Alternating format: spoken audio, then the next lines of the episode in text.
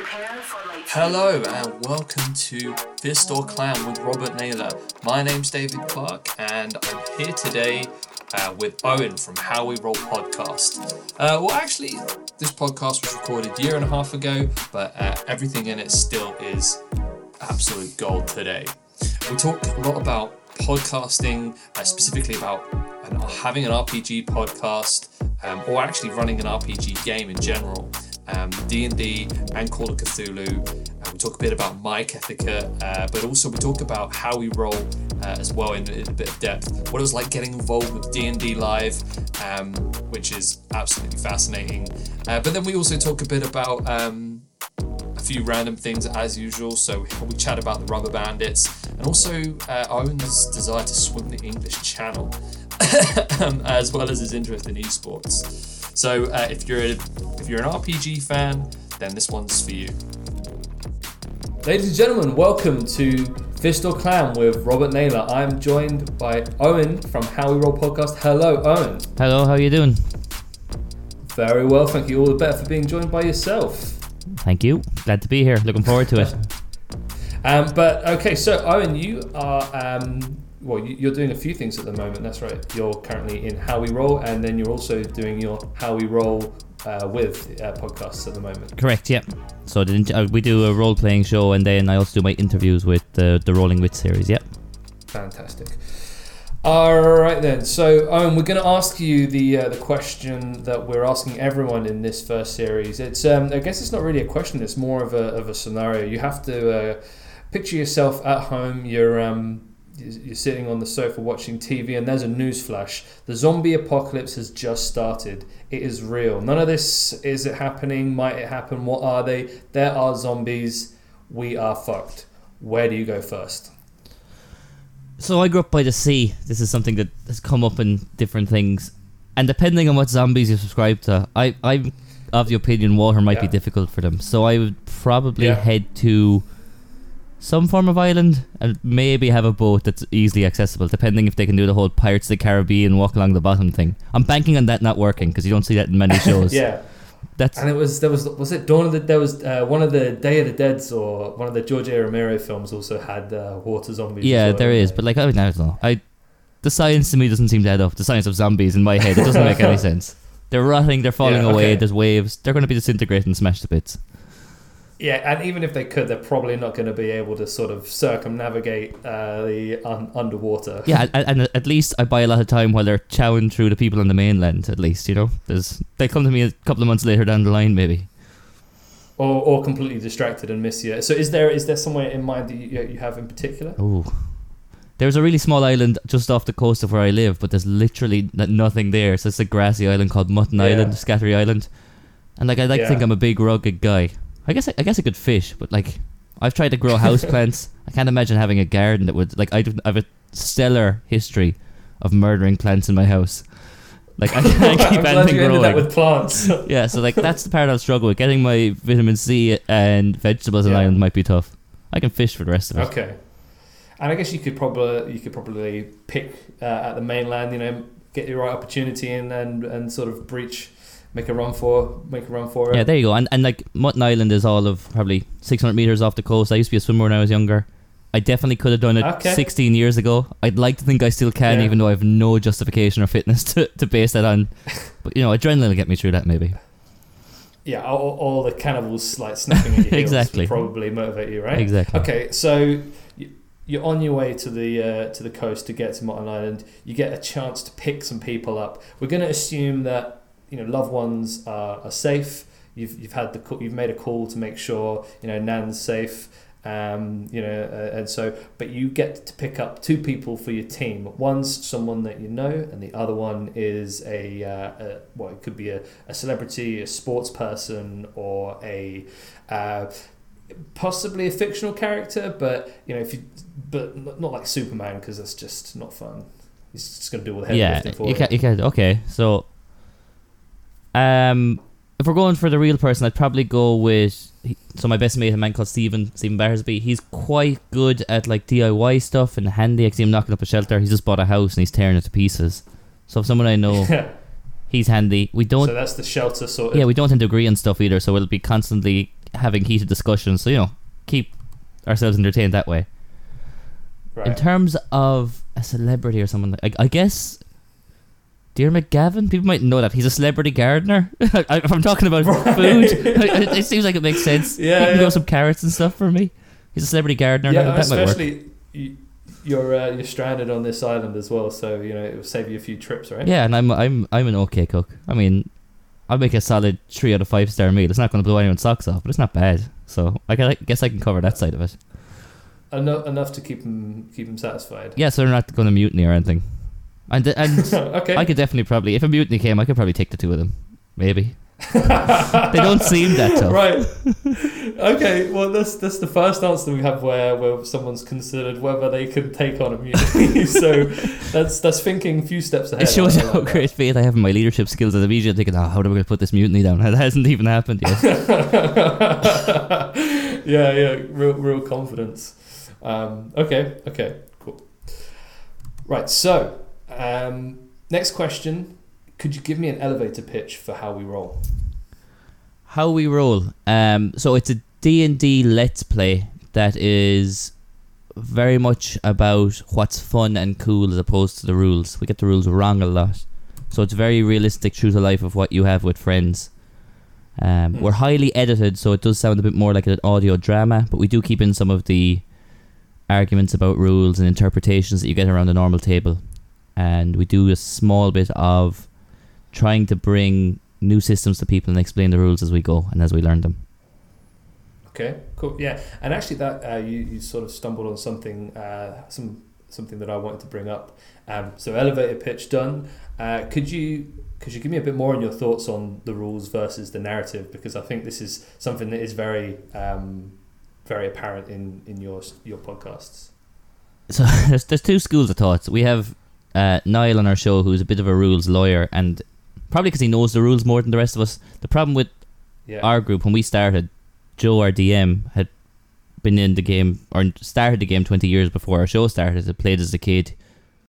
And sorry, just to stop you there, for, uh, for just for uh, context, we're talking about D and D uh, fifth edition, right? Fifth edition, but I mean, Yeah. so fifth edition is what our show is, but Joe started way back in like Yeah. second edition or whatever was before second edition. Like Okay. whereas everybody else on the show had more or less had their first RPG experience, not just D and D, on the show. I think I had maybe eight hours experience before me and Joe started the show because I just thought we can do a show, and everyone else we more or less brought in for the game. So we Right. we know probably eighty percent of the rules, and the rest is like, eh, what's the coolest thing to do here? Like we don't keep Yeah. don't yeah. keep track of components for spells. We don't say we don't track of gold or encumbrance. Where some people like that kind of stuff, it's that's not fun. Yeah. Like we don't want Excel sheets to play our game. You know. Yeah, and I think that is uh, that is a big thing as well because I um well I've I've DM a group as well and the you, you see sort of the interest waning when you start trying to work out when people are going into shops and they and you're saying okay well you know you've only got enough gold to get this this and this and they're like ah right okay well I guess I won't then and you think well what's the aim here is the aim to entertain these people or is it to to sort of hold them to a ransom Yeah, exactly. And it, now, having said that, the other side of it, there is sometimes when I've I've researched something in my character, like this spell works like this, and I'll say it, and Joe just says something. I was like, well, actually, no. The way it works is the way I've planned for the last two days in real life. And then I become that guy, and I'm like, that's not fun or cool, you know. yeah, and that was the other note that I had was um, a, a phrase I picked up from yourself on one of your um, interviews was messing with the DM on their terms. Yeah, yeah. I've fallen foul of that a few times for better and worse. All right, so next section is the quick fire round. So we're going to ask you some questions and we need quick decisions. Um, if the decision's are not quick enough, we'll make a decision for you, okay? okay, no problem. Fair enough. All right, let's go. So, always wear gloves or never wear socks? Always wear gloves. Jam or marmalade? Oh, neither marmalade, I guess. Walking Dead or Game of Thrones? Uh, Game of Thrones. No hands or have 10 hands? Ten hands. Coke or Pepsi? Uh, Coke. Vampires or werewolves? Uh, vampires. Dogs or cats? Dogs. Never hearing audio again or never seeing video again? Never seeing video again. One duck sized horse or one horse no one's gonna get it wrong. That's a very easy One, one. uh, yeah, one one duck-sized one duck-sized horse or ten horse-sized ducks. uh, one duck-sized horse. Uh, live in a boat or live in a tree. Live in a boat. Robert De Niro or Danny DeVito. Danny DeVito. Always crawl or never sit down. Never sit down. Lose your middle finger or your big toe. Big toe. Name a vegetable. Like courgette. Don't know why. Favorite favorite band.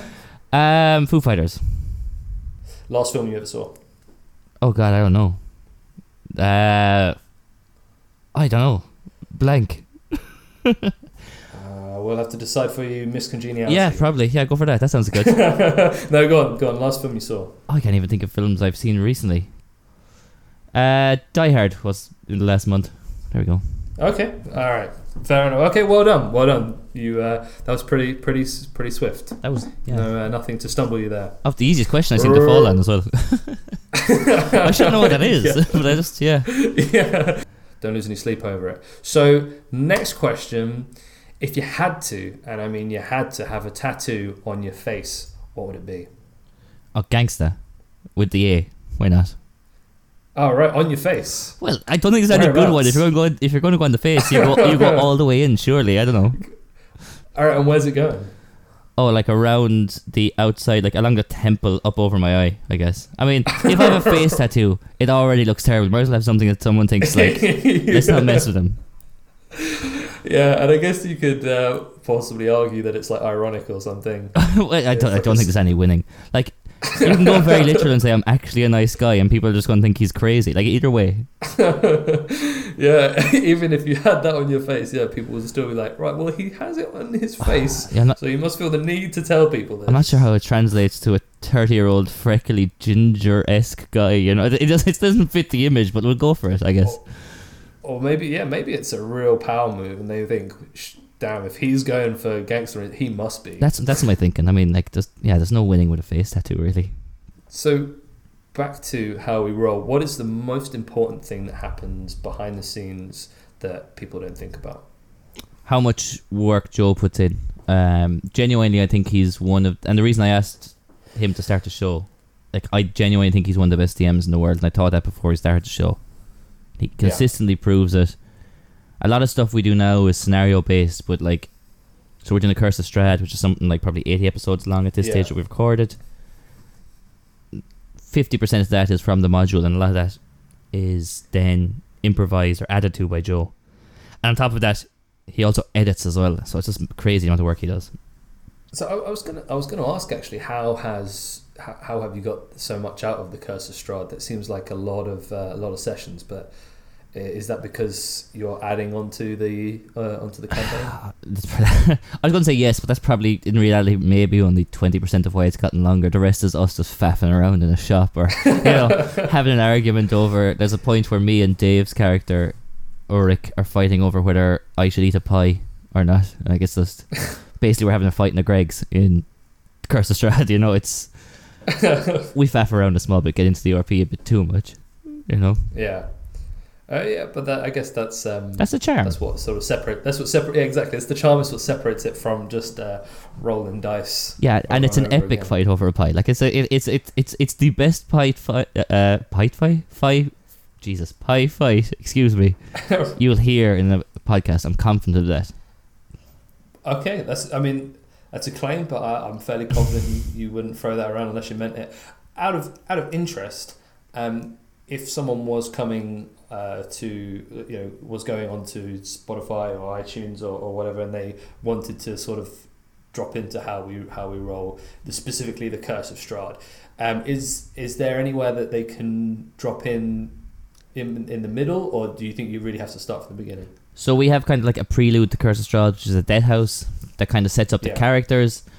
I think because it was our first real hev- well, we'd one small run of D and D, but it was our first time really finding our feet in D and D. It's good, but then Mm. just after Death House is when you get into Barovia proper, which is where Strahd uh, really starts. That's probably the best place to jump in. Um, and I think that's probably Ah, her best work. Was it the was it the is the Death House? Um, I think yeah, because I listened to it fairly recently, where, you, where your character gets stuck in the gate, Yeah, so gets his head stuck in the gate. Episode- They open episode one, I was playing Saf Torngage, who's my character, my main character, Yeah, is a halfling rogue, and in my head he was a suave, um, thief, kind of a face character, like in the A Team, like real just con man, confident, maybe svelte and attractive looking. And then we're trying to. We had an invite to this house and we couldn't get in, so I said I'd, I'm a halfling. I'll slip through the gate, and I failed my roll, so I got stuck in the gate. and immediately, like f- seven minutes into our first episode, I was like, "Well, I'm now a small tubby halfling, and not the svelte, you know, genius I thought I was." And you like, that's part of what is. I should probably had in the elevator pitch.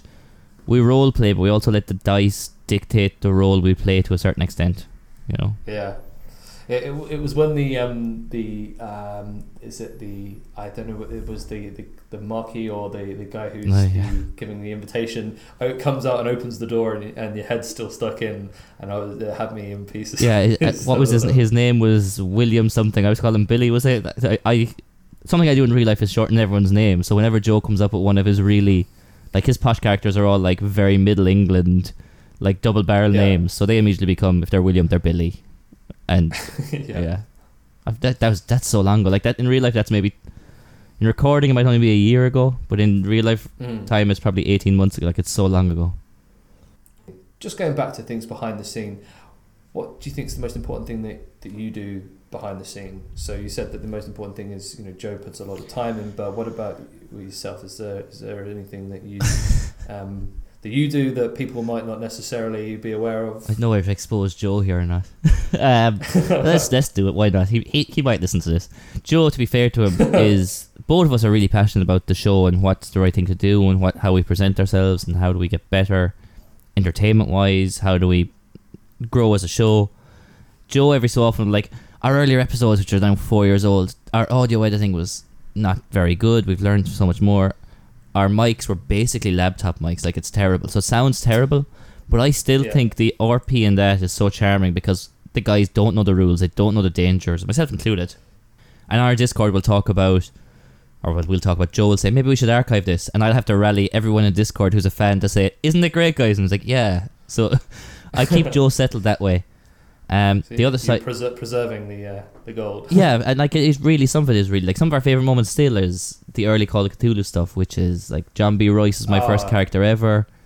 Yeah. Um, I still want to try and bring him back. Everyone like Bart, who's been there since the start, like it's really good stuff, and there's so much lore to our show there that we can't lose that. So that's one thing I do, but like Joe only does that every four to six months. Like, it's become a point in the Discord where Joe will say maybe we should archive it, and other fans are now going, "Oh, it's Joe's six monthly," you know, questioning the quality of the early stuff. Um, but the other side of it was, and I was very Six month clear out. six month clear out exactly. I was very active at the start about reaching out to people, trying to contact um, shows we like to see if we could do collaborations. And after three years with real life jobs and moving back to Ireland and just playing so much every week, I kind of got a bit burnt out and I dropped off for a small bit. But lately, probably in the last six to eight months, like we got invited to LA, it really reinvigorated me. And now I am starting rolling weight and it's uh, interviewing all these people I find interesting in RPGs, and some of it's going to start stretching out to people I just find interesting in different internet cultures or different things that I just kind of like. I'm a big Joe Yeah. Rogan fan, so I'm trying to do that kind of stuff. Yeah. I'm a lot more active on Twitter, trying to build our brand and push our brand, seeing what we can do. Um, we're also trying to push other people in the community, so we've different people like Callum, who is from the Roadsters podcast in the UK, was on a show with us. So I'm trying to just be a bit more proactive in the scene, as much to get our name out there, but also just it is something I'm passionate about. I just didn't realize how passionate I was until I kind of came out of that real life burnout. You know. Yeah, yeah, and um, I think that there's it's a really you've got a really good opportunity in front of you because if you look at how big D and D is in the US, um, obviously with Critical Role and uh, and sort of and that that kind of thing, it's it's like huge Geek and Sundry as well. You know, it's it's like mass it's massive and it obviously D&D is big you know within UK subcultures but um, I think there's there's a lot of room for uh, for it for it to grow um, and so yeah I think sort of shows like like how we roll, or we were saying before we started, there's there's not many UK D and D podcasts out there, and uh, so I guess you kind of uh, flying the flag a bit for UK D and D podcasts. Yeah, and we are. There's like the big the big one that everyone knows is the Yogscast guys who are um, the high rollers, and they're very into wizards, and they're really good at what they do. There's a couple of other highly produced guys. So Joel does a lot of editing for us. It's highly produced. Red Moon Roleplay is good, but the other people out there, they're really good storytellers. They're really good at what they do, but either through the time it takes to edit or their knowledge of editing, they're kind of like um, you know the crazy character in Independence Day who's got a CB radio just doing his little own radio show. like it's really Yeah. charming. They're really good, but just if you're looking for a podcast and you click onto that show, the audio is going to already be a knock against it. So it's very hard for them to catch an audience. So we're like, Yeah, and uh, we'd love to build that scene to a certain extent. We don't have the cons over here. You could have a D and D con, yeah. you know. Yeah, and it's such a big thing the the quality of of sound. So it's um because and I think it was might have been like a Tim Ferriss podcast or something that I was listening to when he uh, he was like, you've got to think there's going to be people there with sound counselling. You sound like you're the one drinking the beer, not me. There's going to be people there with sound cancelling headphones listening to your podcast, and you've got to think if there is if they've got poor audio in their ears, they're not going to listen to it. Uh, they're not going to listen to it for five minutes, let alone for fifty minutes or, or, or an hour and a half or something. So it's such an Im- important thing, but it is it is quite difficult, I think, to um, you know to, to to get the right conditions and uh, to um, clean and edit audio. It's it's not something that's straightforward. It does. It definitely doesn't come naturally. Like we talked before this interview about how we're setting up our recording spaces, and like I'm in my my Yeah. spare room in a small apartment. It's bare walls Yeah. and echoes there, so I'm trying to now get audio foam up. You're also talking to the Yeah. guy on how we roll who has the worst mic discipline. So if I'm role playing and I say I look over to the left, I look over to the left, and you're going to have a horrible audio because I've done it there. Because I get into it, and it's such a bad habit. And I've, I've gotten a lot better, but I'm still not good. And uh, every so often, we- Uh, I'll, we'll record and we'll send our files on to Joe. And two days later, when he's editing, he's like, "You, why would you do that?" I was like, "I'm sorry, I, I don't know." Like it's yeah, it's it's still. I, I think you're, s- it's still not as bad as um, my uh, my brother has the the worst audio well mic etiquette. He um, he was like, well, we don't use we don't use video, and we'll be uh, running a we, we play a lot of Call of Cthulhu or D and D, and um, he'll start making dinner like with, in front of the mic, and so you're or like making a coffee or something with like a blooming Nespresso machine, and uh, yeah, you'll lose your temper pretty quickly Yeah, with that going on. we've all been there. I've been, like when we recorded and we were more young and I was gonna say more single. We were never ever that single. We've all been probably in the same relationship through the show, but we were less married or had less kids in Joe's case. yeah, We'd drink when we recorded. So like, let's say you took a, a, a session one of one of our Call of Cthulhu's. The next six episodes, we'd, re- we'd record for four and five hours sometimes, and it's like forty-five minutes an episode. So the first episode is like we're having fun, we're we're on, you know, we're in good RP mode, we're hitting the mark. By episode three, it's getting a bit looser. By episode five, it's like the guys have been sitting down for four hours and they've drank beers or whiskeys, and it's really yeah. like people are starting to clink glasses, and Joe had to break his life to try and get the audio somewhat listenable, you know. Yeah, then it's like herding cats trying to get people to stick to a Mm. uh, to a storyline as well. So I did want to bring um, circle back to uh, Call of Cthulhu actually because you mentioned it earlier. Um, are you guys planning on doing another one? Um, So at, Uh, at the moment, soon? we're running two story arcs. We're actually running um, Curse of Strahd, which I'm in, yeah, and so for like three and a half years, I hadn't missed any recording we did. I was myself and Joe. Actually, I, I, at one point, I was the only one who'd been to all recordings. Joe had actually dropped out in games he wasn't DMing, and Yeah. then they started up when I moved back to Ireland. They started up Two Headed Serpent. I think it was that, or maybe I was Right. changing job in real life, and I just couldn't commit to the time to do that, which is a Call of Cthulhu arc. Um, okay, and it's actually DM'd by one of the Chaosium uh, staff members, a guy called Scott Dorward, who's a fantastic keeper. So Joe, Lisa, Dave, and Curran are playing that, and Yeah. every second week we release an episode of that and an episode of Curse of Strahd. Curse of Strahd's better because I'm on it, and it kills me. I'm not on. Yeah. like it was meant to be a small little arc of ten weeks. I did. And it in how we roll fashion, I think it's episode sixty. It's on now or something. and every yeah, so second release, you know. Yeah, so I think that's what I did, I did see that, but I did I assumed it must have been something else because uh, looking I- I've listened to all of the previous Cthulhu stuff, um, which is yeah all gold, and I, so I didn't I assumed that it would if there was another Cthulhu it would have been another sort of ten. No, Uh, so that yeah, and it's got I think so. Joe, it's Joe's first character on the show. Pretty much, it's a Charles is his name. Lisa plays a new character. Dave brings back Bart, who's a big character in our show. But Yeah. um, must be hard to keep people alive for so long in uh, Call you're tell you're telling me. I mean, I'm not going to say how many characters I, I've killed, but I, I'm I'm leading the scoreboard on the show. And it didn't take me long to kill my first. Um, yeah, but that's that's part of Cthulhu, and that's like that. When we started the show, our thinking was we played a small bit of Cthulhu in real life and D and D, and I probably Yeah. prefer D and D because I like doing creative stuff with spells and getting around problems with that, or like things you can't really do. Excuse me, things you can't really do in Cthulhu, which is very much real world physics. yeah, But we started the show thinking, look, there isn't a Cthulhu, or there, there's a couple of Cthulhu shows out there, but there isn't a market flooded like D and D. Like everyone's got a D and D podcast. It feels like we're just as bad as anyone else for that. But it was a niche that got our foot in the door, got us noticed, um, yeah, and we played scenarios that were popular. But there wasn't. If you wanted to run a Dead Light scenario or Return to Innsmouth, which is a really well known scenario in Call of Cthulhu, which is probably the second biggest role playing game in the world, third biggest role playing game in the world. There wasn't. If you googled a podcast, listen to learn the game, there wasn't much out there, and that's how we got our Yeah. foot in the door. And also for newer players, which we were at the time, it's a lot easier, maybe a lot more boring, but a lot easier to role play a human in Boston than it is a cat person in the Forgotten Realms on the Sword Coast. You know.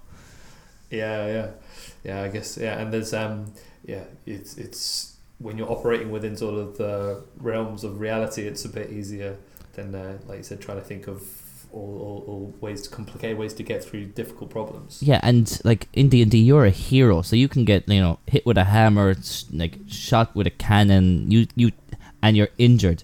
In Call of Cthulhu, you get shot with a handgun, and there's a ninety percent chance you're dead. Like real life, it's just like you have Yeah, ten you hit points and it does eight damage. Like oh no, uh, I am running away. Like there's a joke online. You'll see cartoons and memes about it. Like, but how do you play Call of Cthulhu? You walk around with your eyes closed, so you don't go mad for seeing anything, and you walk backwards, so you don't walk into trouble. It's just you know.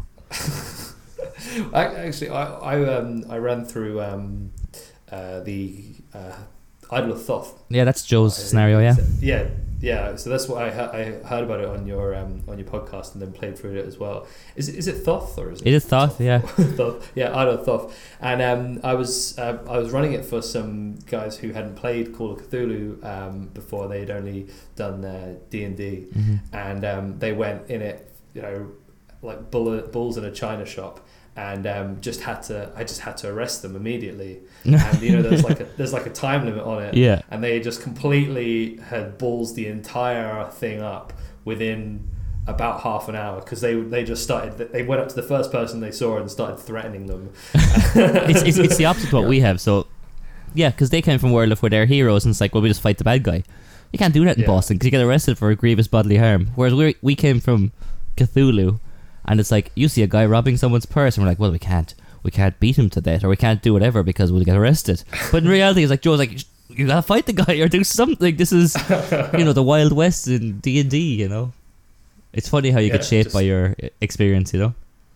uh, next question would you rather spend life with Sean Paul bigging you up or with Stephen Fry putting you down Oh man, my first. so I, I, I know who both the people are, but my first instinct was so Breed, my fiance, is she loves just R and B from the like noughties, and Sean Paul is like a guilty pleasure of her, pleasure of hers. So I, I feel like if I don't pick Sean Paul, I'm gonna be in trouble. But she's also a big Stephen Fry fan. yeah I don't know. My my ego would I think I, I just I can't not be like Sean Paul could just make me feel like more of a god than I already think I am. Like I'm a mass massive massive extroverted egotist. I'm not gonna lie. Like it's unjustifiable the confidence I have. There's nothing to back it up, but like It'd be the beginning, yeah, the beginning of every recording you do. He'd be there. He'd have a he'd have a piece to say, like he'd be a hype man in between yeah. So every like move. I don't have anything to back it up now, but I was like, well, Sean Paul said it, and like you can't argue with that. Yeah. He knows. Like look at that dancehall legend. He's got the down. You know. And when yeah, when you when you roll like a nat twenty, he'll just be off on one. Yeah, it's like, come on, Sean, we, we, need, we need to keep going and record. Just relax, please. It's been two hours, Sean. It was, love of one, God, it was one stop. roll. oh. Okay, yeah, okay. So one for Sean Paul then. Cool. I imagine he Next doesn't win many, does he? It's a, He has not won yet. No, he's not one Um, yet. Well, I'm such a Well, terrible person. well, there's people have favoured Sean Paul, but the problem that keeps coming up. So this is this is. I, I, I don't want to. I don't want to burst your bubble here, but the so the conditions is that he would be he would be constantly uh, hype like bigging you up. So you know, if you can forget going to funerals. Um, you know, just trying to do trying to do laundry or read a book. I can- I can see like that, It but, like, be, I don't think it changes my answer. Like my ego is just like I can know I can tell people are just playing up to me and just you know, you know, flirting will get people places or you know compliments will get people places. I don't care. It's like that's fine. I, I'm okay with that. All right, okay, so a strong, a, a strong vote for Sean Paul then. Resolute. Okay, fair enough. Um, right, next question: Which which RPG podcasts do you listen to? Um, not including How We Roll. So at the moment, I actually find it very difficult to listen to one because I do a lot of research for the interview show. But one I always fall back to um, is Aram. It's not even one podcast. So it was originally God's Fall, um, but he's got Rise of Demigods now. Aram Versian has influenced a lot of how we edit our show, and his show God's Fall actually started the same week as ours, and he guests on our show at the moment. But the stories he tells um, are just really, really good, and they hit like they hit the right notes emotionally. They didn't have a couple of series where they're making dick jokes and stuff like that. Like it covers everything. Um, he's non-binary characters. He's like he handles all that stuff really well. It's really well edited. Like it could be like a radio drama. It's just I go back to him a lot whenever I'm not busy with doing stuff for the show or recording stuff. I'm six months behind on the recordings, but I always go back to them. Yeah, no, that that's fine. Although I did, I did want to sort of expand on that and say, are there other podcasts that you listen to that aren't RPG related? So yeah, um, in terms of other podcasts I listen to for pleasure, pleasure sounds weird. Sorry, but in terms of other podcasts I listen, Leisure. leisure is the word I was word I was looking for.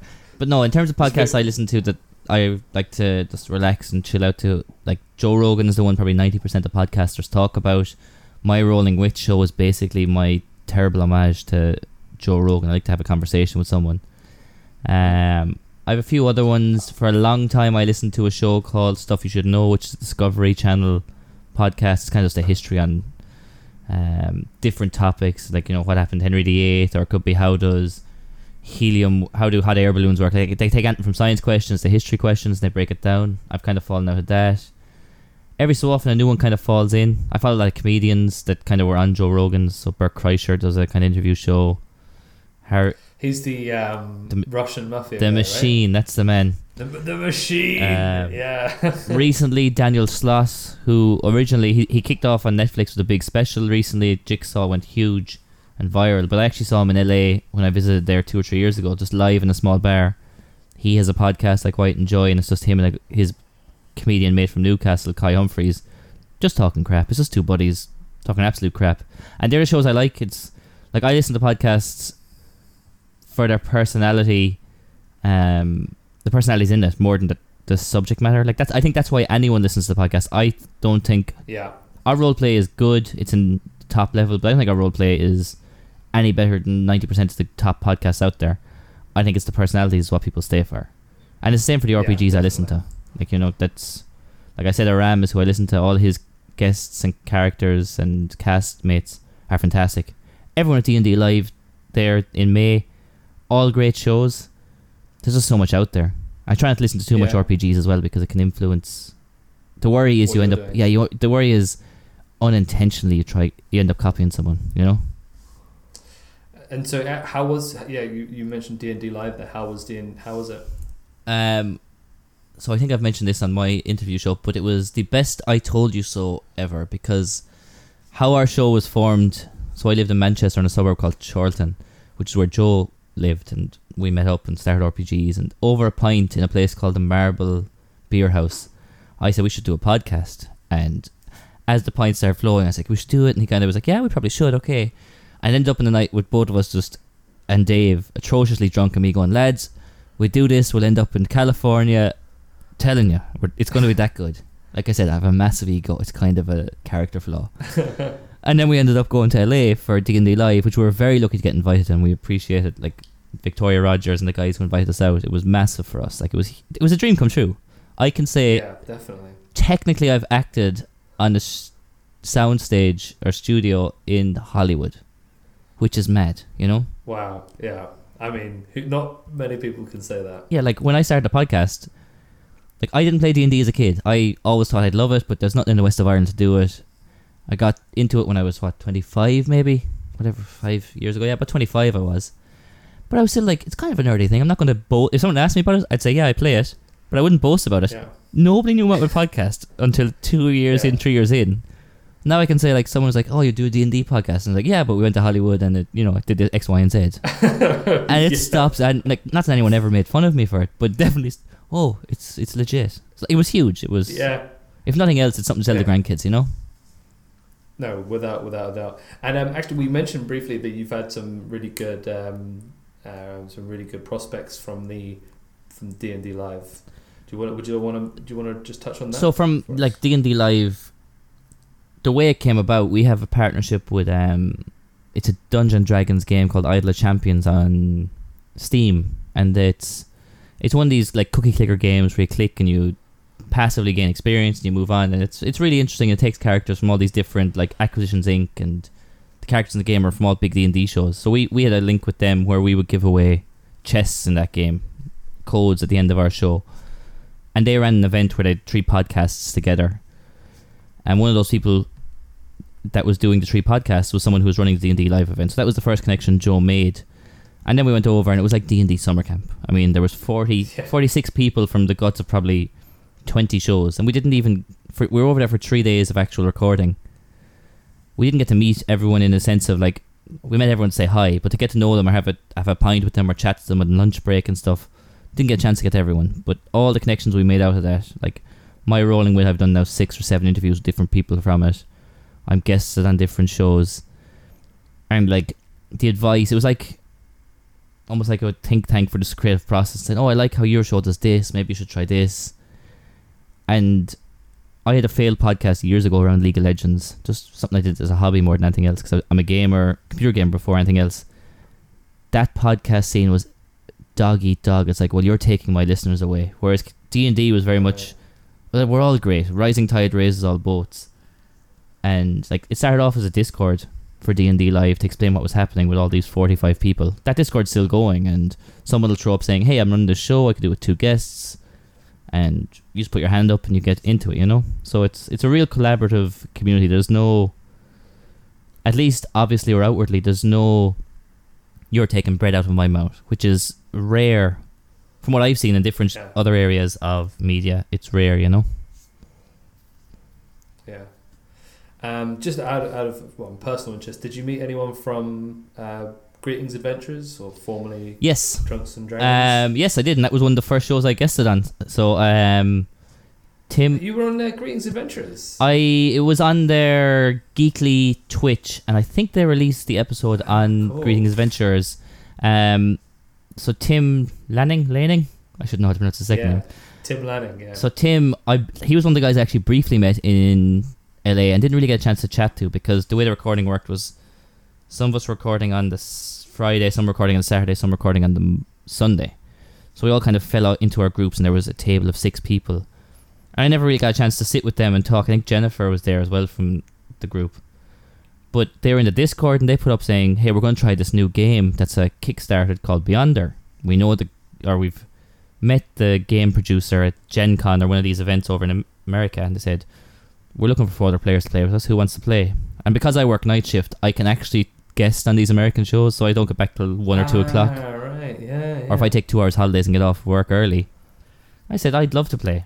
And he said, Yeah, that'd be great. And I played with those guys. They're they're very much when I say like you do what's cool, you don't have to be rules lawyers. They're very much that kind of world. Yeah. And they were like it was just a silly game. Like it was funny. It was so much fun. Yeah, I think Yeah, that they they seem like cool people. I think that was one of the first. That was probably the first D and D podcast that I that I'd heard, and it was maybe the first sort of introduction to to podcasts and D and D. It was something just came about randomly. They have the best Twitter handle. They're they're at D and D podcast. They got in there super early. They're killing the game. Yeah. You know, yeah, they've changed the name because they realized, hey, maybe maybe for because there is some kids that listen, parents look up the thing as like maybe Yeah. Dungeon Drunks isn't. Was it, no, they were they Dungeon Drunks. Drunks and dragons. There's there's so sorry. There's so many booze based. There's Drunks and Dragons. There's yeah. There's drunks. And, there's there's so many booze based ones. Like I mix them up. But like Greetings Adventurers is also a great. Like it's such a quintessential D and D term. You know, such a great yeah, name. yeah, yeah, definitely. But they, I think they also share that um, sort of R, uh, RP rich um, style as Mm. well, which um, once again, like you said, uh, gets you invested in the characters, um, and so uh, I think there's something that I've found with D and D podcasts that make them stick is that. Uh, if you're listening to them for a long period of time, you might not even pay attention to what's going on, but uh, you just like the uh, the general sort of back and forth that people are having. And it's But it's, it's like you're at a table, yeah. It's like you're one of the members, and like yeah, and and Yeah. they're just cool people. Like I was actually chatting, me and there's there's a thing kicking off at the moment with a wrestler from AEW slagging Dungeons and Dragons today, and it's right. D and D Twitter is going mad. The the backstory is it- AEW is this new competitor for WWE. They're going having a TV deal, but this heel or bad guy in wrestling has just said, "I don't like Dungeons and Dragons" as a tweet, and it's him just flexing, ripped to absolute shit. like he's just jacked, saying, "I don't like Dungeons and Dragons" because the wrestler he's wrestling is a known nerd, and he has like his merch is like a, his name with a D and D, or sorry, a D twenty on it. And to me, he's clearly just playing the heel and kayfabing it up and looking for Yeah. what they call heat in the industry. But D and D Twitter has jumped on it, going, "You're a terrible person. This isn't an act." and then other people going, "If it, even if it is an act, you're perpetuating a stereotype." And me and Tim were like, "For me, first of all, it's the perfect troll. He's playing a character. It's great." Yeah, yeah. And Tim was like, "This guy is a wrestler on Twitter saying I'm going to kick your ass and break your neck. Why is that fake? like he's not, grievous bodily harm. That's the fake wrestling part. Saying I don't like D and D is oh he's a meathead perpetuating bullying. So like you know, he's a solid guy. Tim, he's a good guy. I like him. So you're also mentioning that off the back of D and D Live, you've also got this opportunity to um, play with uh, uh, one of the new releases. One of the new was it the Coast releases? Yeah. So generally, so D and D Live, which they've done for definitely the last two years, if not three years, is a big. It's like a mini con. About half percent is what they they refer to it as talent. I don't like the term, but performers. They say half is performers between kind of cosplayers, podcasts, and everything else. The other half are fans, and that's where they announce their big um, scenario for the year. So this year it's Descent into Avernus, and Avernus is the first level of hell. I'm not a big D and D lore guy because I'm only playing for four years, so that's about as much as I can give you. Um, so they announced that um, scenario. Everyone gets very excited, and there's this whole book that goes with it, which is fantastic. So then, four months after the live event, they do what was referred to as the podcast of event. So last year it was the Stream of Many Eyes was the live event, and it was the podcast of the Stream of Many Eyes. So this year for the Descent, the, the book and the scenarios Descent into Avernus. This year it's the podcasts into Avernus, and there's seven shows that they have an overarching story, and the story is it goes across all of the planes, which are like different dimensions, and there is celestials that have to be smuggled through the planes basically to save the world. That's the the overarching. I don't want to give any spoilers. That's the overarching story, and that's Yeah. that's established in the first four minutes. And there's seven different podcasts from the D and D and RPG world, and we were one of those this year, which is massive.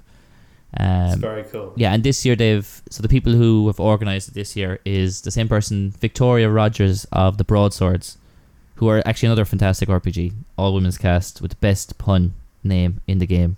She runs the podcast of event or the podcast into event with a guy called Daniel Kwan, who is of Asian Represents, which is all about. Um, he's big on getting Asians represented in media and in the RPG scene. So they went to Greg Tito this year, who is the Wizard of the Coast employee who is I should know his actual title, but effectively he's their PO officer or like he he runs their podcast. He's very um, customer focused and forward facing that way. And they said, look, we want to run another event like we did last year around Avernus and the release coming out in September. Here's what we're thinking. We want to do, you know, seven to eight podcasts, but they want to do it from around the world. and that's how we got into D and D live. We were the we were the only European guys there, and then oh, we're only European one. dude. we're the- not yet. But so we said the only British, but we were the only European ones there. Um, right. of the podcasts, there was the High Rollers who are Twitch and streaming connected to a big YouTube network. But of the podcasts, we were the only ones. So we got brought in as one of the European ones. Red Moon Role Playing, who are Swedish, based in the UK, was another one. They have a new one called is the Royal. I think it's the Royal Nerd Company or something to that effect. Who are Singapore-based um, D and D thing. And me and Daniel Kwan, who's the guy running it, had a big conversation. One of the guys I got on really well with in D and D live about. Look, me and Joe would love to get more D and D events to the UK or get the UK scene on the map because it is very much like the game shop culture isn't big in the UK. And then Yeah. he's like, "Well, I'm the same. I'm Cana- he's Canadian, but he's of um, I think it's Chinese descent or Korean. I'm not Yeah. entirely sure. But he's like, I don't see anyone who looks like me in the world in the D and D realm, or there isn't many of us. I'd love to go to Hong Kong, Singapore, Indonesia, and then we're like, oh, we don't know anyone from Africa. Do we know any Brazilians? But it's not just. Whereas last year, I think was probably two Canadian shows and five American shows. It's now a mix from around the world, you know, or more of a mix around the world, which is cool. No, that's very cool. That's really cool. What is your favorite TV show that is no longer on? So I game computer games so much that I struggle to stick to a show. Like I watched all of Breaking Bad and caught up. Like Yeah. I was traveling around Australia and stuff, and I, I missed the Breaking Bad starting off. So the the Breaking Bad. I sound like a person saying the Facebook. I'm, I'm not that old, folks. But no, I I, I, Yeah. came back to Ireland after traveling, and I think there was six or I don't know how many episodes there is of Breaking Bad. It's seven seasons, I think. Sorry, not episodes, seasons. Mm. And I Yeah. watched all of them except for the last season because I got up to date. Never never went back Yeah. and watched the last season. Just on the staying on the subject of TV and only asking because because you're Irish. Um, do you were are you familiar with the Rubber Bandits? Oh my god! I'm that's Rubber Bandits is Limerick City where I live. We are talking about it before the show. Is where Rubber Bandits is Yeah. from. I am so familiar with the Rubber Bandits. I know them from when they were from cassette trading days. So the Rubber Bandits are about my age. And uh, Yeah. sorry, for anyone who doesn't know the Rubber Bandits, I'm going to explain because you clearly know who the Rubber Bandits are. Yeah, They yeah. are- ex- an absurd comedy group that originally started off as teenagers making prank phone calls they recorded onto cassettes that people traded around the place. Look up Rubber Bandit prank calls, and they're like 10 years old on YouTube. There's no video to go with them. They're brilliant. Yeah. They talk in thick inner city Limerick accents, which is a very unique Irish accent. yeah. Um, they had number one Christmas hit that beat out the X Factor one year in Ireland, talking about how they had a horse outside instead of a Honda, horse outside. Yeah. Honda Civic. Um, I love him. He's a great podcast. Actually, when you talk about podcasts, I listen to. I listen to Oh, his. Blind Boy podcast. Yeah. Um. So just just on the um, on the horse outside, I when I went to visit um, when I went to visit my wife's family in um, in Athlone, the one I, I you know I said I don't care what we do, but I want to go to Mullingar Oh, just to say just to say I'd been. like um, oh, Yeah. it, it's like one of the goals of my rolling with. I'd love to get him on my podcast. He does really good interviews. ah, that would be amazing. I want I want to get him in for um, and I think he'd be a really good role player. Like he's my brother actually knows. So the other side of it for people who don't know who rubber bandits are, they wear uh, masks on stage, but their masks are all originally they were all Tesco bags, like the plastic bags that you get charged twenty p for. yeah, but that- because they're so um, what's the right word? Such activists and against the man. I want to like I'm not describing very well.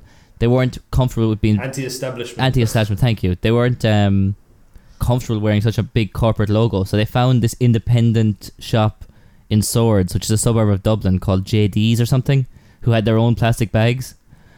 And the, the shop just gave them something like three thousand of them. So every time they go on stage, they wear a JD's bag. they'd rather promote an independent mom and pop store than Tesco. Um, yeah. Oh, if it like if you're anywhere other than Ireland, you you look up the Rubber Bandits. You might not understand Yeah, what they no. say, but they're fantastic.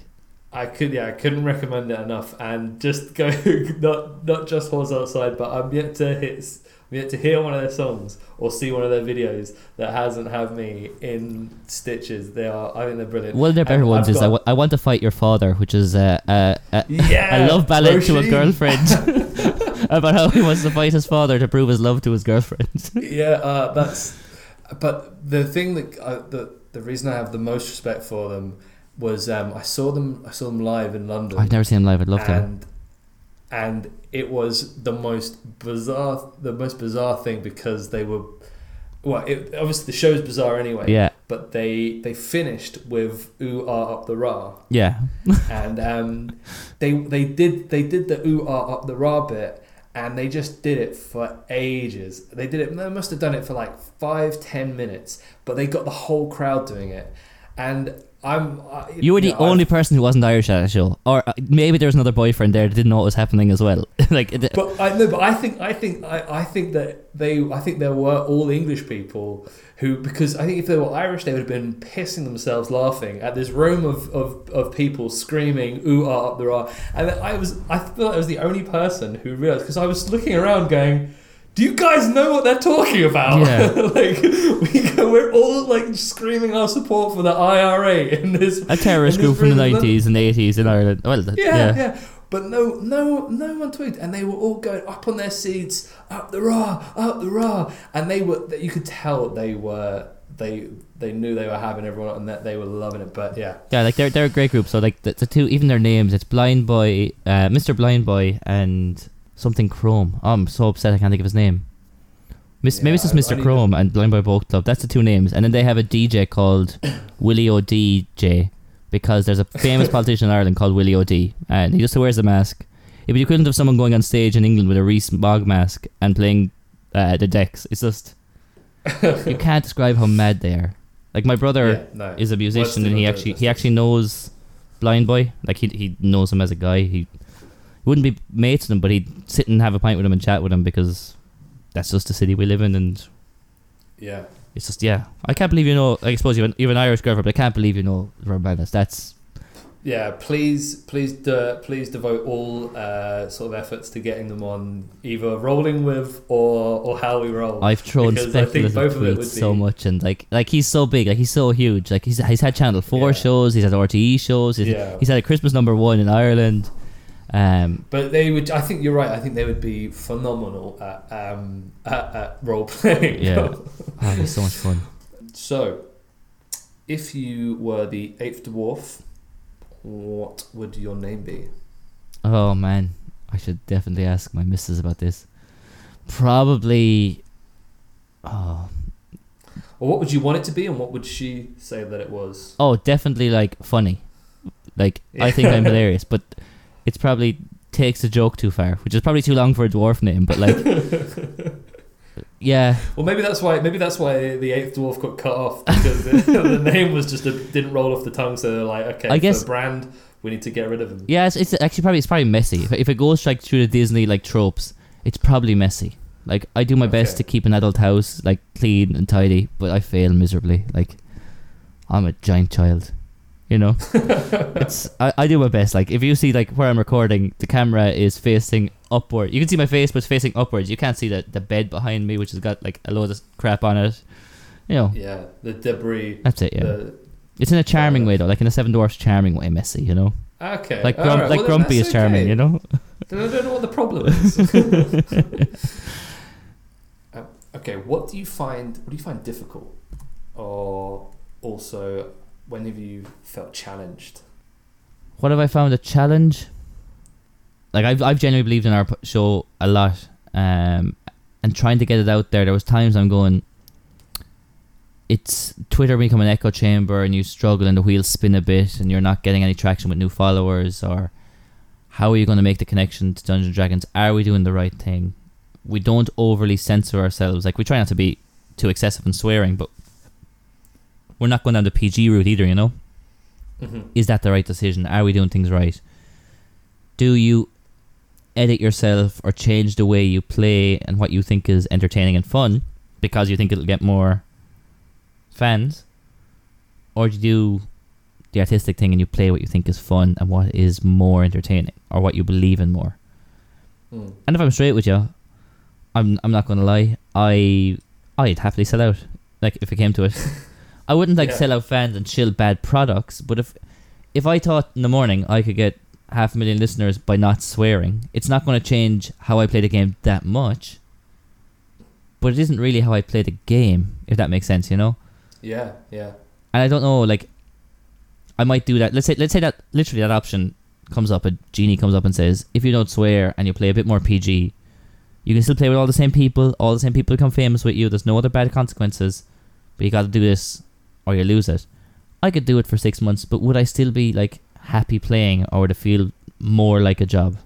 Like still, even now, recording can feel like a job because you put in times and calendars and you have to arrange stuff around your personal life.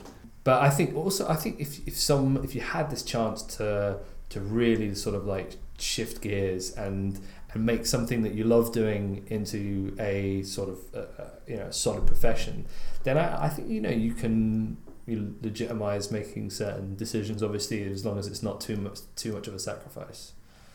Oh yeah, in terms of corporatizing it. I mean, we st- we still have. I mean, the Dungeons and Dragons one. I don't actually know. Having listened to the podcasts into Avernus, so we're Mm. episode three on that, and we got released basically twenty four hours ago. So it's eight o'clock on the eighteenth. We got released like nine o'clock on the seventeenth of September. But the first two episodes, like we we assumed because it's Hasbro, which is a coast is owned by Hasbro, we're like, is it PG? Should we reduce the swearing? And we did because like we don't want to lose the opportunity with Wizards of the Coast. It's huge for us. It's we get Yeah, modules early, and we still take crap, and we might have thrown a shit in there. I'm not sure, but we toned it down a bit. And I Yeah. listened to episode two, which is the Dungeons and Dragons, who are a really fun show, and they're like fucking and throwing Jesus Christ and different things in there. I'm like, maybe it wasn't meant to be PG. So Yeah. like, it didn't change the integrity of the show, and we're to a certain extent that's not our show. We're working on a project that they've written the overall arcing story on. So that's when you're working for someone. It's a bit different. But yeah, to to to change how you do something every day for the next five years or whatever it is, I think it's probably okay for a year, maybe two years. You see success, you get some money, but then at the end of the day, you're happy doing. It. Like I enjoy recording. It was a podcast I started off to play D and D when I was with friends, and I thought we were funny enough in what we did normally to make a show. So if the- arse fell out of it tomorrow, I'd still keep playing D and D.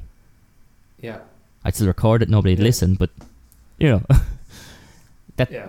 you have to enjoy it when you do it first. Yeah, that's because that like goes back to this. That's the the main aim. You know, that's why you're not focusing too heavy on rules, and you know you're you're you're not focusing too much on. If if you do if you have a fun game and you're interacting with your friends and enjoying yourself, people want to listen to that. They don't want to listen to something that's been heavily constructed. Yeah, but I, like I guarantee, like I assume people listening to this are probably podcast fans. Any podcast that those people listen to, or you listen to, or I listen to, or any podcast fan listen to, you enjoy the people in it and their content and their character, and you enjoy it because generally what they do, they're passionate about. Like Stephen Fry and QI, there's no doubt he loves those random facts and he's doing that stuff on the side. It happened to be a job for him, but he loved it as well, you know. And uh, Joe Rogan, he likes having interesting conversations while stoned with people. He just does it on a microphone. You know, like yeah, if you're not enjoying it and you're reining it in, and a big podcast out there for me is Marc Maron. And he was one of the first podcasts out there doing interviews, but he sounds a bit miserable when he does it. Now, first of all, he's kind of a bit of a miserable character by his own admission, and that's somewhat his character. But sometimes he's interviewing people, and you're like, are you even enjoying this interview? Like, so it's not a show I really got into because he doesn't feel like he's enjoying it, you know? Mm. Right. Okay. So, what one hit wonder do you still listen to? Oh, Bomfunk MC's Freestyler, Finnish rap group. Nice. Nice. My second Good CD, I think it was my second CD single ever. Not second single I ever bought. My second CD single I ever bought was Bomfunk MC Freestyler. That That is the correct answer. I've, I've won, have I? was- Yep, that's the end. Or good night. cut to cut to black. Finn. Google it, people, if you don't know it, and you're in for a treat. Yeah, and uh, I mean, did you used to think that the the video was the coolest thing? Oh, it was so Yeah, good. It was so good. I like in that wheelhouse of when I got that. It was that. It was the Bad Touch by the Bloodhound Gang, which is another great one-hit wonder. Mm, Tub Thump and Chumbawamba by Head and Cassette not long before. Like I had a lot of one-hit Oh, wonders at that yeah. age. Like that's my wheelhouse. I was probably about what's that? 98. I was about 10, 11. Yeah, Like I've do you know Chumbawamba? I've been to I've been to a, a I've been to a funeral where Chumbawamba was played, and it it brought the house down. Everyone loved it. I and I was thinking, amazing. That's that's that's the that's the yardstick for a great one hit wonder when you can play it at a funeral. for for the people who think I'm very cool that the songs I've listed are kind of cool for a ten year old to buy. My first uh, CD single was MMMBop by Hanson. So I'll bring it down, bring it back to. Ooh, okay. Which I still right. think is also quite a good one hit wonder. I'll still knock out an an MMMBop, you know? I was 11. It's, it was like it was like teen pop, but it's still. That comes out of the wedding. You're going out there and singing that song. That's true. That's true. It, every now and then, you know, you'll just be walking through the shops or something, and you'll and you'll get an unbox stuck There you in go. there somewhere. There you go, yeah. So to take my credibility Right. back to where it should be as a nerd.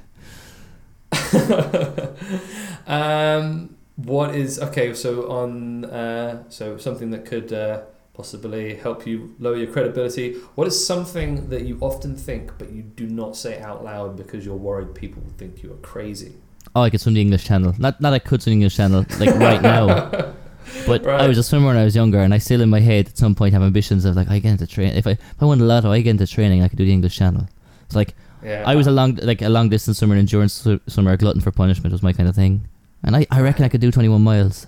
I reckon I could do it. Okay.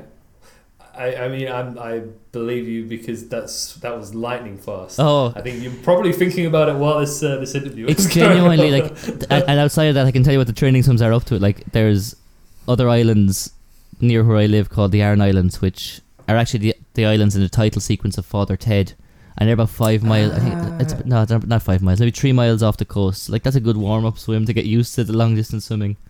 I've done a three mile swim in my past, like outdoors in a lake and stuff. So like I have done some long distance swimming. Wait, is that the longest you've swum before? Um, outdoors, yes. And when I was training, I would have done probably four miles, maybe over a two or three hour period. Yeah, but like, like I used to swim 14, 10 to fourteen hours a week back in the day before Wow. Okay. before girls and drinking, you know, kicked in. Yeah, yeah, yeah. Yeah, I remember doing. We one. Well, my friends and I once did a, a charity uh, swim, and it was. I can't remember. It was some. It was wasn't super long. It was like five k maybe. Mm-hmm. Um, no, no, no. That's ridiculous. It wasn't five k. It was might be. It might have been a. Might have been a. Might have been a kilometer. Is it isn't the pool? Is it? Yeah, it was in. I, it was in a pool. I can give you a reference. Yeah, kilometer is forty meters in your average pool. Forty me- length, sorry, not forty meters. forty lengths. Yeah, or so it might sixty have four been- is a so- mile. Yeah, so I think yeah, so I think it was a I think it was a kilometer. That'd be a common Um, one, yeah. Because we, we yeah, it was a kilometer because we were doing sort of like a reduced um, triathlon. Um, but then when we got to the pool, it we obviously hadn't planned this before I'd worked as in, in project management, and um, the pool wasn't even it wasn't a regulations pool. Oh, it was right. like a small. It was like a small. Um, 10 it was like or something, yeah. Pool. It was like a spa pool, and it ended up being something horrific, like two hundred laps or something. You can push off down. one end and you're at the other end before you even start swimming, kind of thing. Yes, yeah, exactly. That was exactly what was happening. We were pretty much doing the push and then the spin to push off again. And it got to a point where we had lost our minds and we're just walking from one end to the other because it was crazy. But um, okay, English Channel. Uh, do you think you're? Is that something you like? Is that like a bucket list thing for you? I would love genuinely. I'd love to try it, but like to do that, you need to really, like, you also have to be working part time, and like you're doing so much training. Like there was a guy from where I live who tried it in the eighties, and it's 21 kilometers as the crow fly, or 21 miles as the crow flies. But because of tides and currents, he was probably swimming about 25 miles, and he got something like a mile and a half from shore. But because he didn't quite get his time right, the tide had turned, and he was basically swimming for an hour and not gaining any distance to land. He was just matching the tide speed, I need to give up. So like, I'd love to try and do it, but like that's the kind of things you do. Like some people try it two and three times before they pass it. But I would, Yeah. I watched a thing like Stand Up to Cancer did the thing in the UK, which was on TV yesterday. Is why it's so fresh in my mind. But genuinely, I'm with my fiance 13 years, and I probably said it at least once a year, twice a year. I'd love to try the English Channel. I'd love to try it. Yeah. I mean, it would take a year Okay. of training to do it. yeah, to get it. Yeah, hundred percent. But. I guess it'd be like running a marathon or something, isn't it? You, it would you would probably put, cause yourself serious harm to try it without tra- training. Oh yeah, exactly. Yeah, I mean, there, there's a local version of it where they. So there's a bay in my. I'm a seaside town where I grew up. My family home is. It's a mile and a half swim. I think I could do that in the morning if I wanted to. I would break myself, Mm. but I, that like, like I said, ego confidence is not an issue. It's a borderline fault. I could drown myself trying this thing in the morning. If you put a if you put hundred quid in front of me, I'd try it in the morning. You know, that kind of way.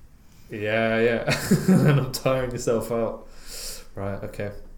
Um, I want you to. I want you to imagine your computer crashes. Uh, you've got Spotify open. Um, if you don't have Spotify, let's say in this scenario you do, your computer crashes and it is stuck on one song on repeat. You can't shut your computer down.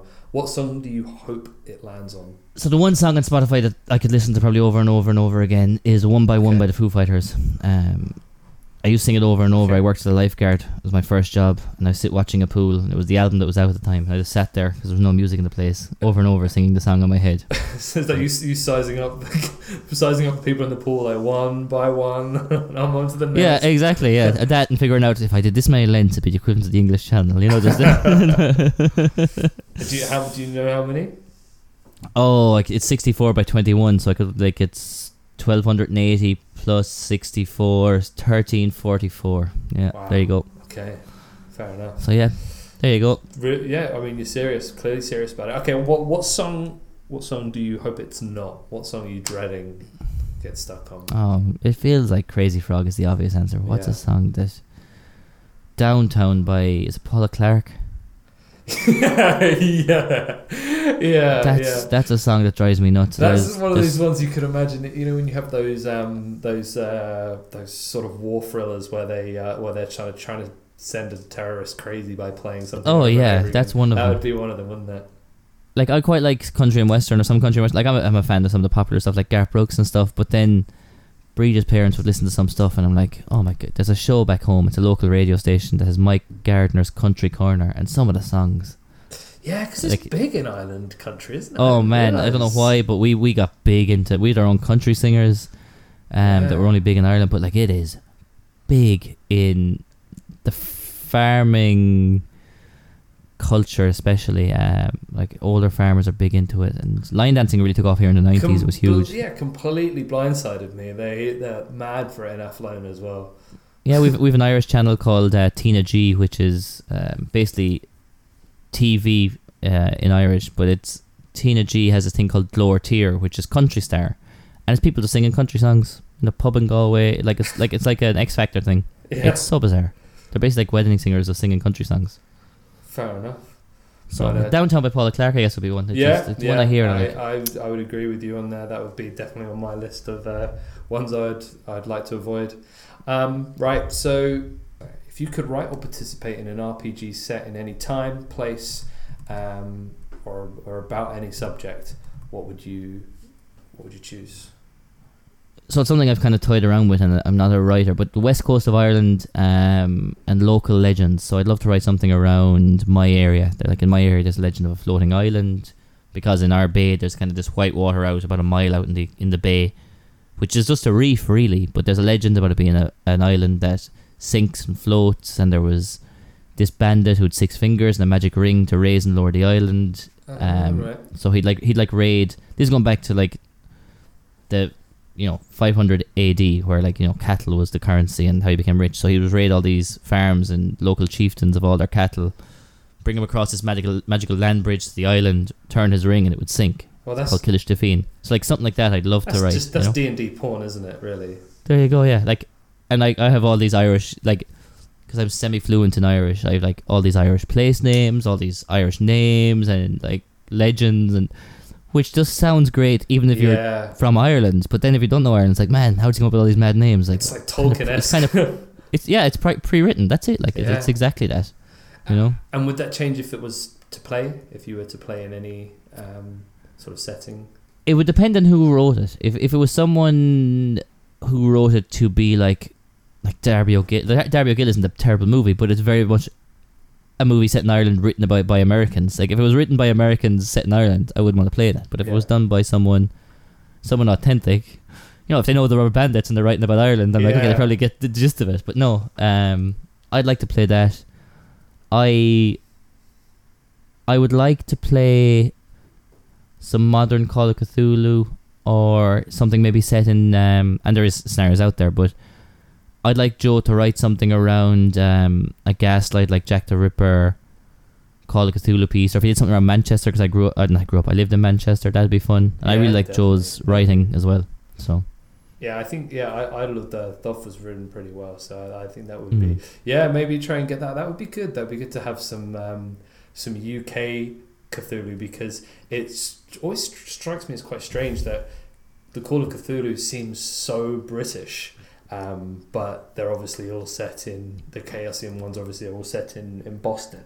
Um, Yeah, and as and even the even when other shows play it, like there's always a British character yeah, yeah, because the 1920s is such a it's it's such a great time for it to be like you know like a Winston Churchill type character or Yeah. a British type character. It's just Jack the Ripper, or even maybe like a sort of Peaky Blinders sort of style of uh, thing Exactly. be- There's so much great, good. Yeah. there. And if Joe would just stop having kids, he'd have time to write. He's been very selfish. Yeah. or maybe yeah, you, I, I'm I'm surprised there's not more like steampunk Cthulhu. I think that's uh, so that seems to be quite. There's uh, there's one or two out there, and, and like I know of them more than I know what they're like. But it's it's. it's I'd, I'd, I'd be reluctant to bring Cthulhu too much fantasy because I, I my very much so my thing when I play is I am very much my character knows this knowledge. I said I know this is a bad decision for my character, but my character it's the only option he can see with the information he has.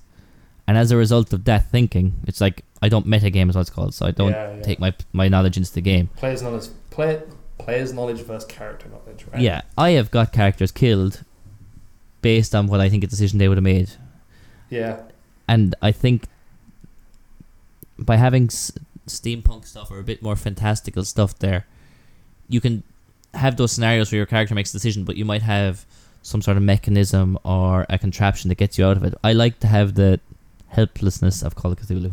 Which is kind of what it. That's the selling point, isn't it? Yeah, Yeah. and it's so much like D and D is my game. I love D and D way more.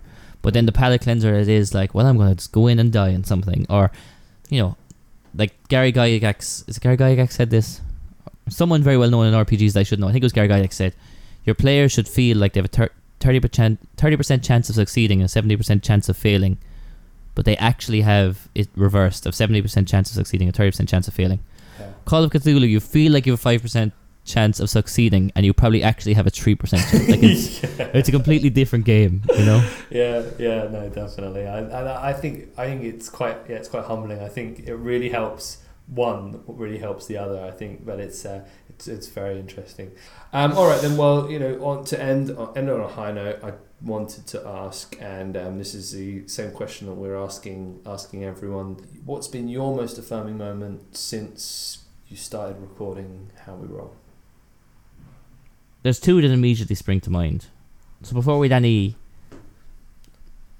tangible success in the work, 'cause it was very tangible for me what the success was, but anything that really would be recognizable as okay, you're a successful podcast other people. We used, used stream our live recordings for a small bit. I used stream them off my laptop, and we had this.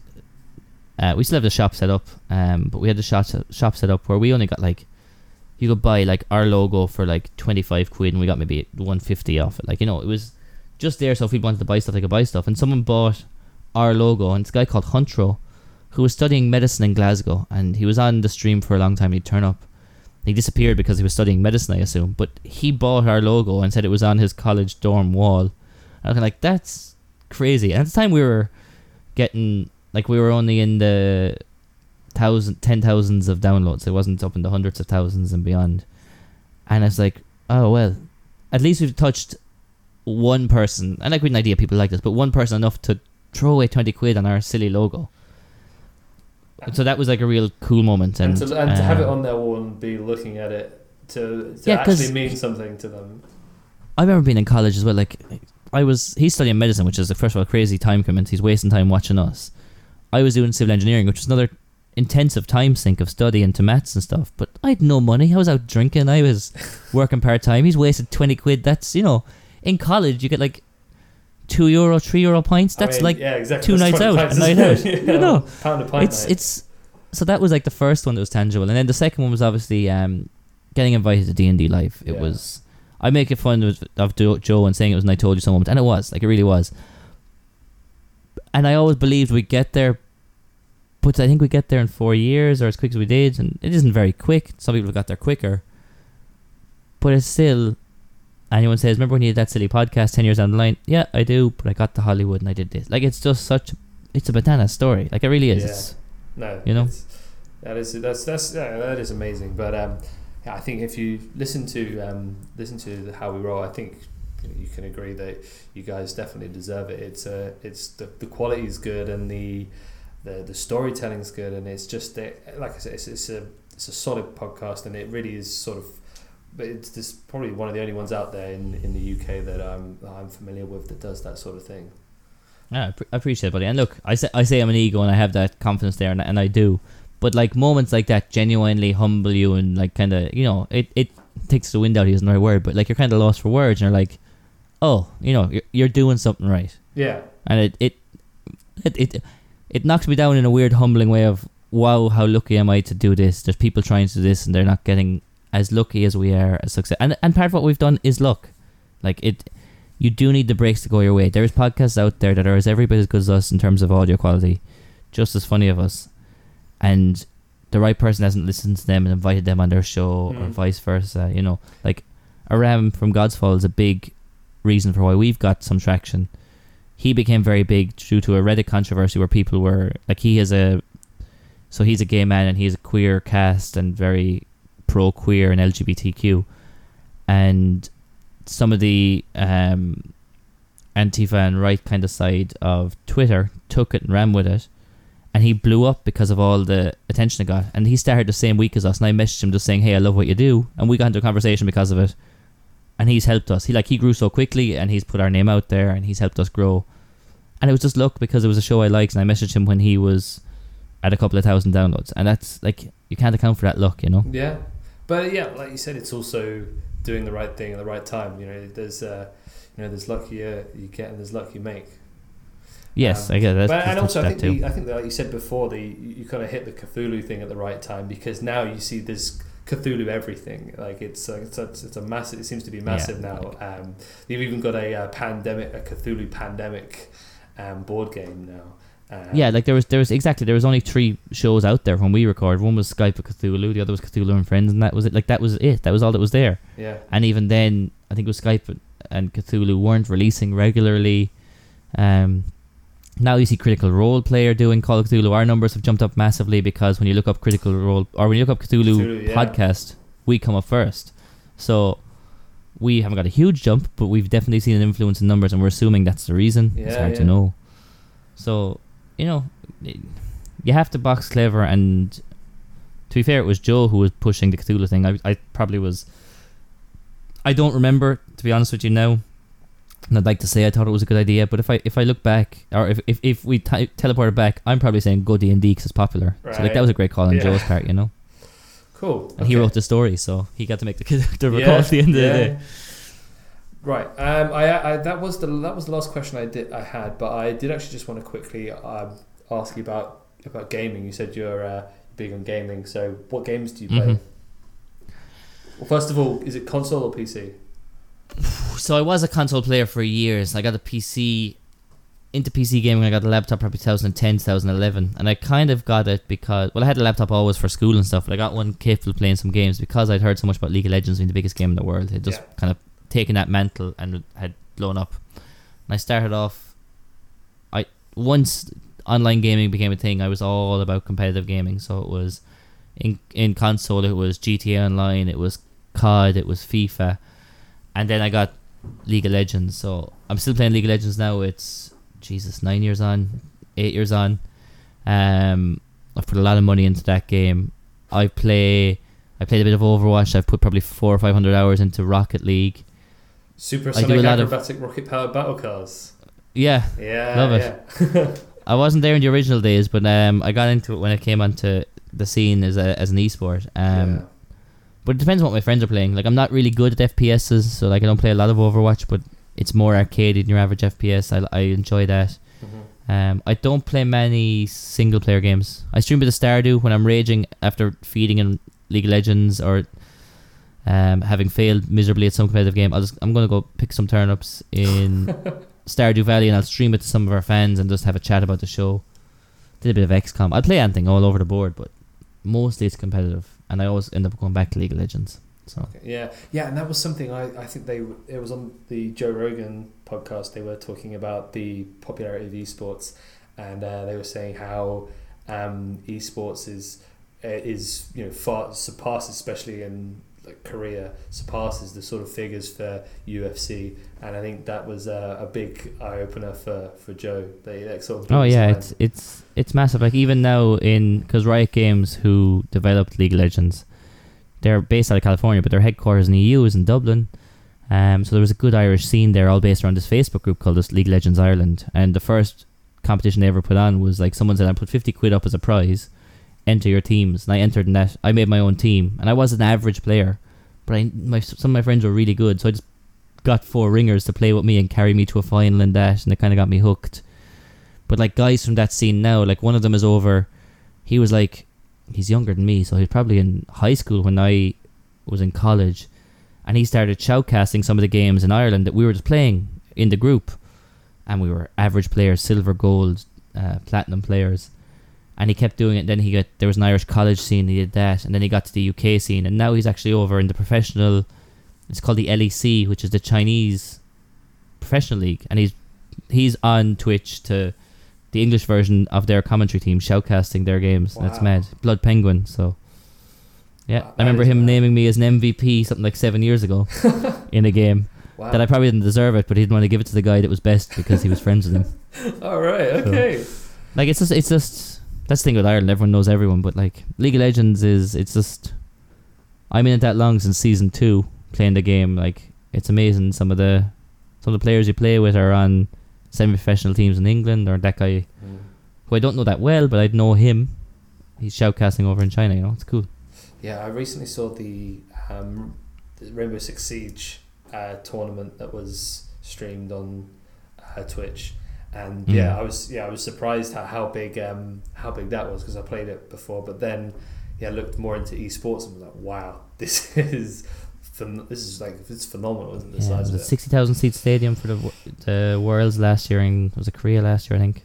Like they're coming up again. October is usually October November is when the Worlds is for League Legends. I'm not sure where it is this year because I'm I'm working so much and doing stuff for the podcast. I've not really followed the pro scene, Mm.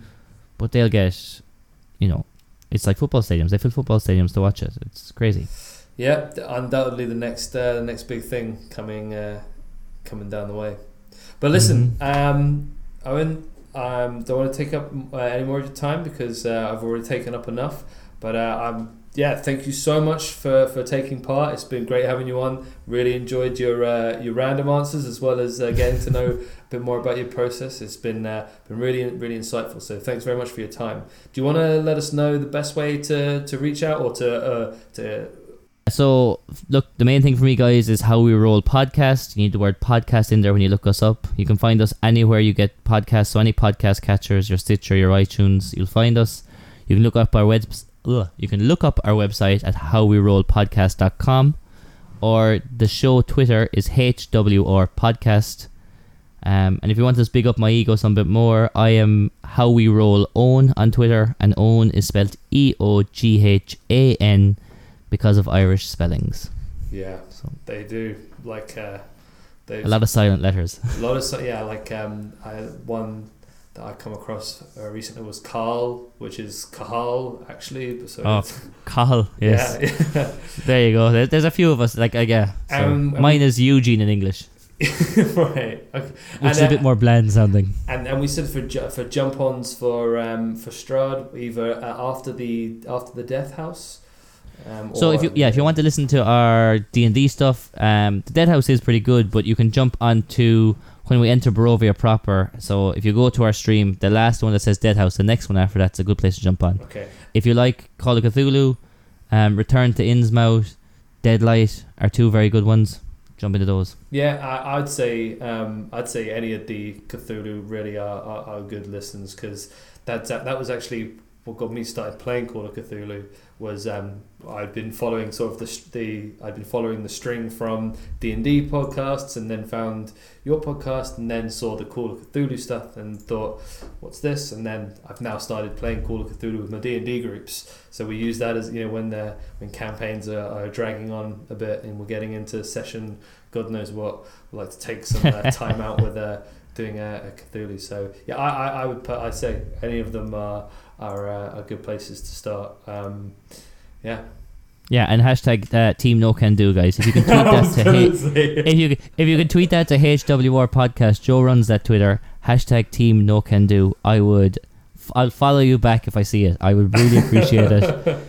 Hashtag uh, Team No Can Do. We have a Ken memes, pro Ken memes, and uh, anti Ken memes on our Discord. It's it's it's a proper war, and we're going to win it. And it'd be this would be even funnier if I cut out the uh, the Blackwater Creek bit as well. so it just it just seems like I'm really upset and vicious about Yeah. it. Oh, and another thing. Yeah, before I go. Brilliant. Screw that guy. Fuck that guy. Yeah, exactly. Yeah, it's, a, it's a Oh. fight. It's a it's a fight for the for the new age. But um, brilliant. exactly. Thanks once again. Thank you very much, buddy.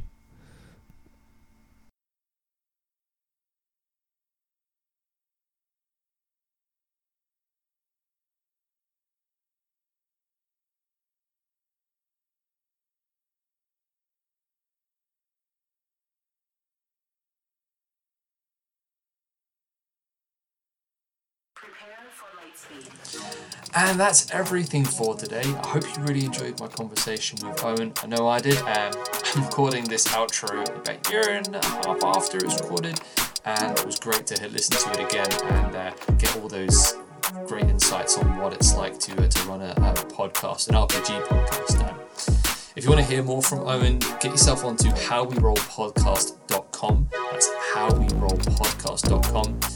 Got all of their stuff on there. We've got a new to How We Roll section of the podcast where you can pick up on their various campaigns. And this was actually how I came across Call of Cthulhu in the first place. I'm a big Call of Cthulhu fan now, so I've got um, them to thank for that.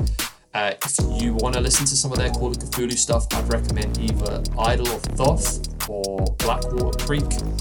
Uh, that's that's all on uh, Spotify if you wanted to, uh, to listen to that.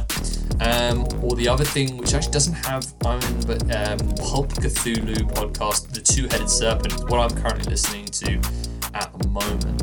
Um, couldn't recommend any of those enough. Um, also, Owen runs his uh, Rolling With podcast, where he does his own interview show, talking to different people. Um, they're all great. There's a recent one there, which uh, if you're thinking of running your own online RPG, it's a must listen to. But uh, my personal favorite was the one he's done with uh, uh, Daniel Kwan and uh, Asians Represent, uh, which has got some really great ideas on how to get uh, how to get people involved in D and D. So give those a listen to. But that's everything. So thanks very much for listening. Take care.